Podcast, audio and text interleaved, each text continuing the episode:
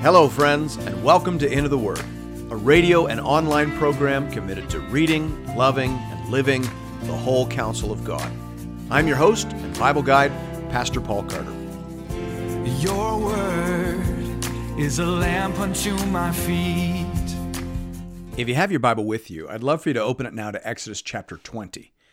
I think a fair argument could be made that this chapter has had a greater influence on human society than any other chapter in the Old Testament. Ask yourself a simple question Is there a country in the world where you would like to live that has never at any point been exposed to and transformed by the moral code of the Bible? I can't think of one. This chapter illuminates the path of worship, love, and wisdom. Now, I know that some Christians have a bit of a bad attitude toward the law, but that ought not to be. The Apostle Paul says in 1 Timothy 1 8, Now we know that the law is good if one uses it lawfully. Closed quote. So, if you use the law lawfully, correctly, not as a way of salvation, but as a way of loving one another and living rightly and reverently before God, then the law is an inestimable blessing to humankind. In every nation where this law is known and respected, human beings thrive and flourish. J. Alec Motyer says it perfectly. He says the law of God reflects the character of God. It is the likeness of God expressed in precepts, and obedience to the law of the Lord triggers in us the image of God, which is our real nature. In other words, we live the truly human life when we obey the Lord's law. Closed quote. We live the truly human life when we obey the Lord's law. Thus, we are not surprised that the Ten Commandments have historically occupied a central position in Christian education and catechism. Of the 107 questions in the Westminster Shorter Catechism, for example, 42 of them have to do with the Ten Commandments. For much of church history, you educated a Christian child by teaching them the Apostles' Creed, the Lord's Prayer, and the Ten Commandments. It would be impossible to overestimate the importance of the chapter that we're about to read.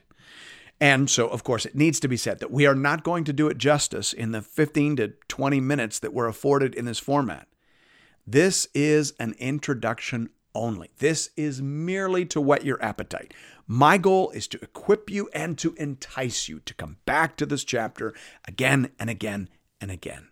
There is a lifetime of wise and loving instruction in this chapter for anyone who has ears to hear. Thanks be to God. Hear now the word of the Lord, beginning at verse 1. And God spoke all these words, saying, I am the Lord your God, who brought you out of the land of Egypt, out of the house of slavery. This preamble to the Ten Commandments is immensely important. Imagine how different biblical religion would feel if God had said to Moses the first time he visited Sinai, Here are 10 laws. If you can obey them for five years, I will set you free from Egypt. But thanks be to God, that isn't what the Bible says. The, the first time Moses was at Sinai, God didn't say anything about the law. The people at that time were under the dominion of Pharaoh. Had God said, Obey me and then I will set you free, biblical religion would be a religion of salvation by works. It would be about people earning their salvation and deserving the rescuing grace of God. But this order here that we see in the text makes it clear that biblical religion is a religion of grace. Kevin DeYoung, as always, puts the matter plainly and memorably. He says, The Ten Commandments are not instructions on how to get out of Egypt, they are rules for a free people to stay free. Closed quote. That's exactly right. The law was given to people that God had already set free. He saved them. And then he spoke to them about how to live as a redeemed and precious people. Thanks be to God. We begin to hear these 10 commandments, or 10 words as they are actually called in Hebrew, in verse 3. You shall have no other gods before me. You shall not make for yourself a carved image, or any likeness of anything that is in heaven above, or that is in the earth beneath, or that is in the water under the earth. You shall not bow down to them or serve them. For I, the Lord your God, am a jealous God, visiting the iniquity of the fathers on the children to the third and fourth generation of those who hate me, but showing steadfast love to thousands of those who love me and keep my commandments. Now, most Protestants have understood verses 3 to 6 as giving us two commandments whereas Roman Catholics understand these verses as giving only one commandment. They then break the 10th commandment up into two in order to stay at the number 10. But clearly, it would seem that we have two commandments here. The first commandment is to worship God exclusively. You shall have no other gods before me. Now, we've already dealt with the confusion that can result from the use of that term, gods. The Bible does not teach polytheism, so it would probably be better to render that word as heavenly beings. The Bible recognizes all manner of heavenly beings, fallen and unfallen. The apostle Paul says in 1 Corinthians 10:20 that the so-called gods of the nations are really just demons in disguise. So Old Testament and New, the existence of heavenly beings is acknowledged, but none of those heavenly beings is in the same category as God. God is unique in his essence, unique in his character, unique in his authority, and unique in his claims. A rightly ordered human life begins with rightly recognizing the singular nature of God at the very center of one's allegiance and affection. That's the first commandment. It is about worshiping and obeying the one true God. The second commandment is a proscription of idolatry. To proscribe something means to forbid it. If the first commandment is about worshiping the right God, the second commandment is about worshiping the right God the right way. It is about worshiping God the way He wants to be worshiped, as opposed to the way we want to worship Him. And those two things are not always the same. We'll have opportunity to talk about idolatry at some length when we get to chapter 32. So for now, let me just say that the call in the Bible is to come and listen, not to come and look.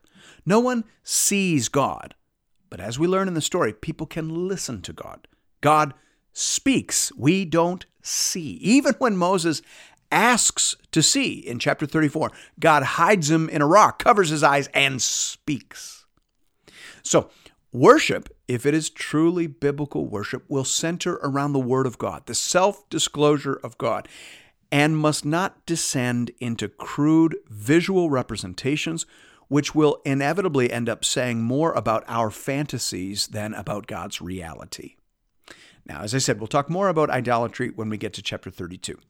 The commandment against idolatry ends here with God saying that he will visit the iniquity of fathers onto children to the third and fourth generation while showing steadfast love to thousands of those who love him and keep his commandments. First of all, let's just notice the connection there between loving God and keeping his commandments, and between hating God and not keeping his commandments. That's important for us to see. In the Bible, to love God is to keep his commandments. Jesus himself said that in John 14, 15. If you love me, you will keep my commandments. Obedience is the love language of God.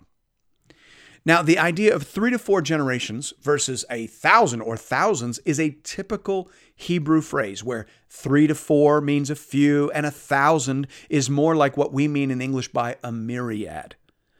The idea is fairly straightforward. There will be natural consequences for disobedience particularly for idolatry. Children generally do walk in the way of their parents. So your disobedience is likely to have a multi generational impact.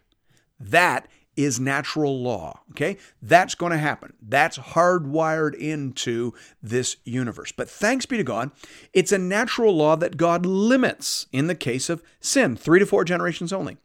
Whereas in the case of obedience, he extends the natural law so that the consequence of obedience is greatly amplified. And the point here, friends, is actually quite encouraging. God has rigged the game in favor of obedience. The positive effect of your obedience will be greater and longer and more enduring than the negative impact of your disobedience in terms of the influence that it has over your children, grandchildren, and great grandchildren. Thanks be to God. Verse 7 You shall not take the name of the Lord your God in vain, for the Lord will not hold him guiltless who takes his name in vain. This is, of course, the third commandment, and it has to do primarily with the careful, reverent, and honest use of God's name. Now, some people wonder here whether or not this would forbid them from swearing oaths in court. Douglas Stuart is very helpful here. He says, The phrase, so help me God, was designed not to be understood as an oath invoking the name of God, but a specialized type of prayer for assistance in telling the truth. The commandment against using God's name in vain need not be regarded as broken by such an oath in court. Closed quote. I think that's a useful clarification. Verse 8 Remember the Sabbath day to keep it holy. Six days you shall labor and do all your work, but the seventh day is a Sabbath to the Lord your God. On it you shall not do any work, you or your son or your daughter, your male servant or your female servant, or your livestock, or the sojourner who is within your gates. For in six days the Lord made heaven and earth, the sea, and all that is in them, and rested on the seventh day. Therefore the Lord blessed the Sabbath day and made it holy. We'll have further opportunity to speak in depth about the Sabbath law as well, but let me say here that there is equal weight given in the wording of this commandment to issues of resting and making holy. The basic idea is that we should organize our time so as to prioritize a day of rest and worship. The commandment also says that we shouldn't grant ourselves this gift by offloading labor to someone else. It would be easy, of course, to have rest by getting your servants to do all your chores. But the commandment says that this day should be for everyone, rich and poor, family and sojourners. The whole society will benefit from a day of rest and worship. Now, if you've read the New Testaments, you know that Jesus bumped up against this Sabbath law, this commandment, all the time, not in terms of how it's given here, but in terms of how it evolved within Judaism. So I'll plan an excursus episode to delve into this commandment a little deeper. But in its essence, this is a commandment to live a life that is about more than human labor. Remember, as Motyer said, these commandments trigger the image of God in us. They remind us of who we are and who we were created to be. And, brothers and sisters, we are not ants. We are not bees. We were made for more than labor. So, the Sabbath day is a day to remember that. It's a day to remember God and to remember us. We meet the fifth commandment in verse 12 Honor your father and your mother that your days may be long in the land that the Lord your God is giving you. Now, there's a great deal of discussion as to where this commandment fits into the overall structure of the Ten Commandments. Most scholars understand there to be two tables of the law a group of laws relating to loving God, and a group of laws relating to the love of neighbor. And I think that is generally true. In fact, in Hebrew, the Ten Commandments begin with the phrase, the Lord your God, and they end with the phrase, your neighbor. So that does seem to be the beginning and the end of it. However, the debate has to do with whether this commandment is about loving God or loving neighbor. So, do we have a table of four followed by a table of six, or do we have two tables of five?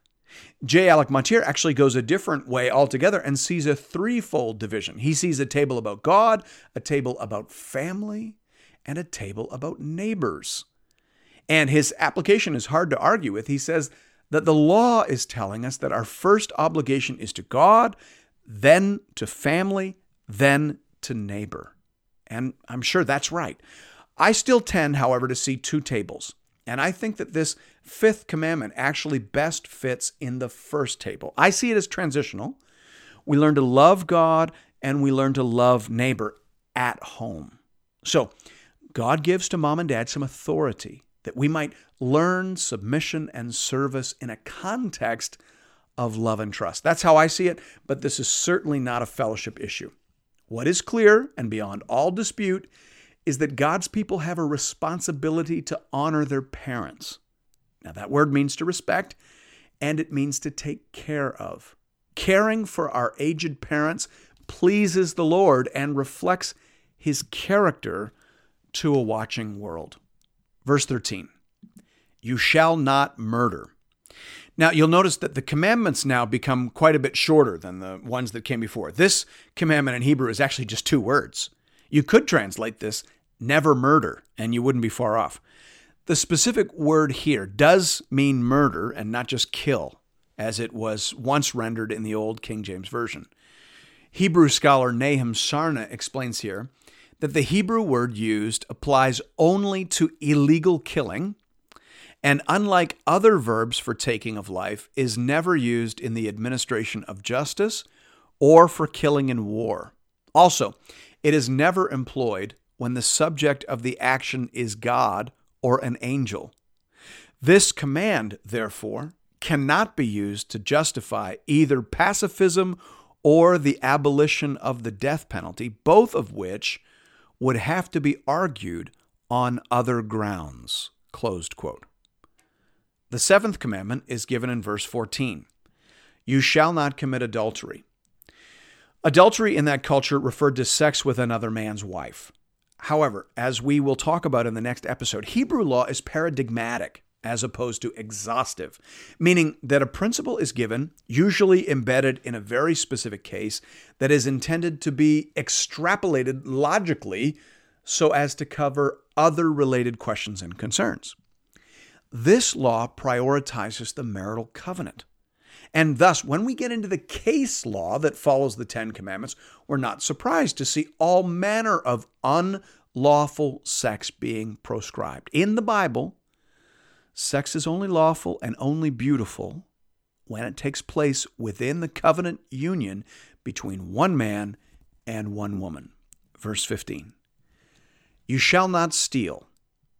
Now, some Jewish commentators actually understood this primarily as a reference to kidnapping, uh, but it is probably broader than that. It certainly includes that.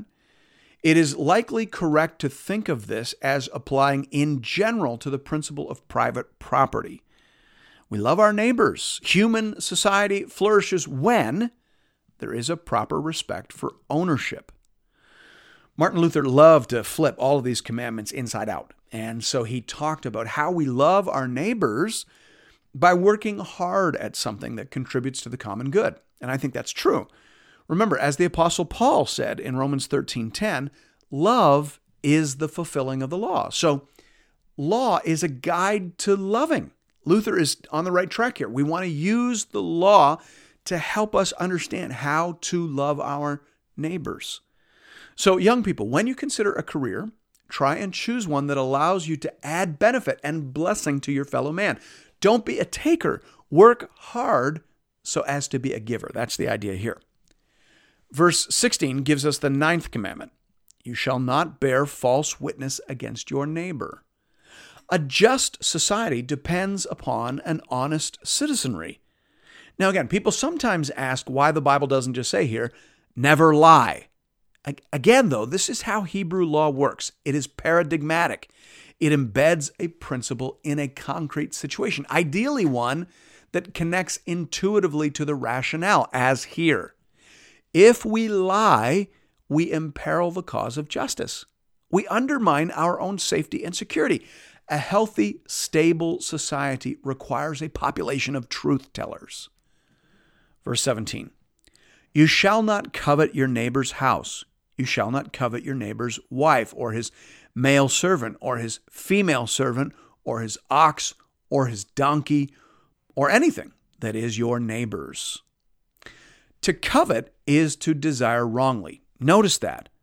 The Bible is concerned not just with our actions, but also with our thoughts. In fact, the first and last commandments deal in thought. The commandments cover what you think, what you say, and what you do. All those things matter to God. And there is a progression too. Wrong thought leads to wrong speech and wrong action. So we need to care about those things, root and branch. We see that here. And we also see that, of course, in Jesus' teaching on the Ten Commandments in the Sermon on the Mount. Obedience begins in the heart. Verse 18. Now, when all the people saw the thunder and the flashes of lightning and the sound of the trumpet and the mountain smoking, the people were afraid and trembled, and they stood far off and said to Moses, You speak to us, and we will listen, but do not let God speak to us, lest we die.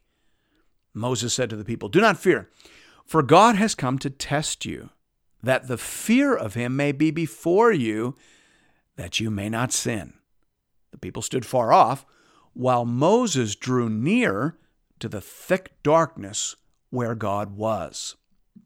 Now, you will recall that the people had been brought to the foot of the mountain so as to overhear this conversation between God and Moses. But now they're saying that this is too close. Moses needs to go further up because the people are terrified of the voice of God. Most commentators say here that this reaction is actually appropriate and was, in some sense, the point. God was testing them to see if they had a proper fear of God. And they do. They have it. And in fact, they'd like to have less of it, actually. But the point is that God wanted them to have it. He wanted them to have an appropriate fear of God. We'll need to come back to that one as well, but please note that there is a proper fear of God. We should be afraid of dishonoring God we should be afraid of being thought by God as arrogant or rebellious or unloving people. We should be alarmed at the potential consequences to ourselves and to our family members should we disregard this life giving instruction. That's a good fear of God. And that is not the only reason to obey the law, but it's not a wrong reason. The fear of the Lord is the beginning of wisdom. There are other reasons and there are higher motivations, but this is where it generally begins. Verse 22 And the Lord said to Moses, Thus you shall say to the people of Israel, You have seen for yourselves that I have talked with you from heaven. You shall not make gods of silver to be with me, nor shall you make for yourselves gods of gold. An altar of earth you shall make for me, and sacrifice on it your burnt offerings and your peace offerings, your sheep and your oxen. In every place where I cause my name to be remembered, I will come to you and bless you. If you make me an altar of stone, you shall not build it of hewn stones, for if you wield your tool on it, you profane it. And you shall not go up by steps to the altar, that your nakedness be not exposed on it. Now, this feels to many people like a very odd transition, but revelation leads to response. The people are going to want to respond, and so God provides some direction. They are not to respond simply by imitating the modes of worship that were common in the surrounding culture. They were to worship according to the Word of God. The rules that are being introduced here might be summarized under the heading Keep It Simple.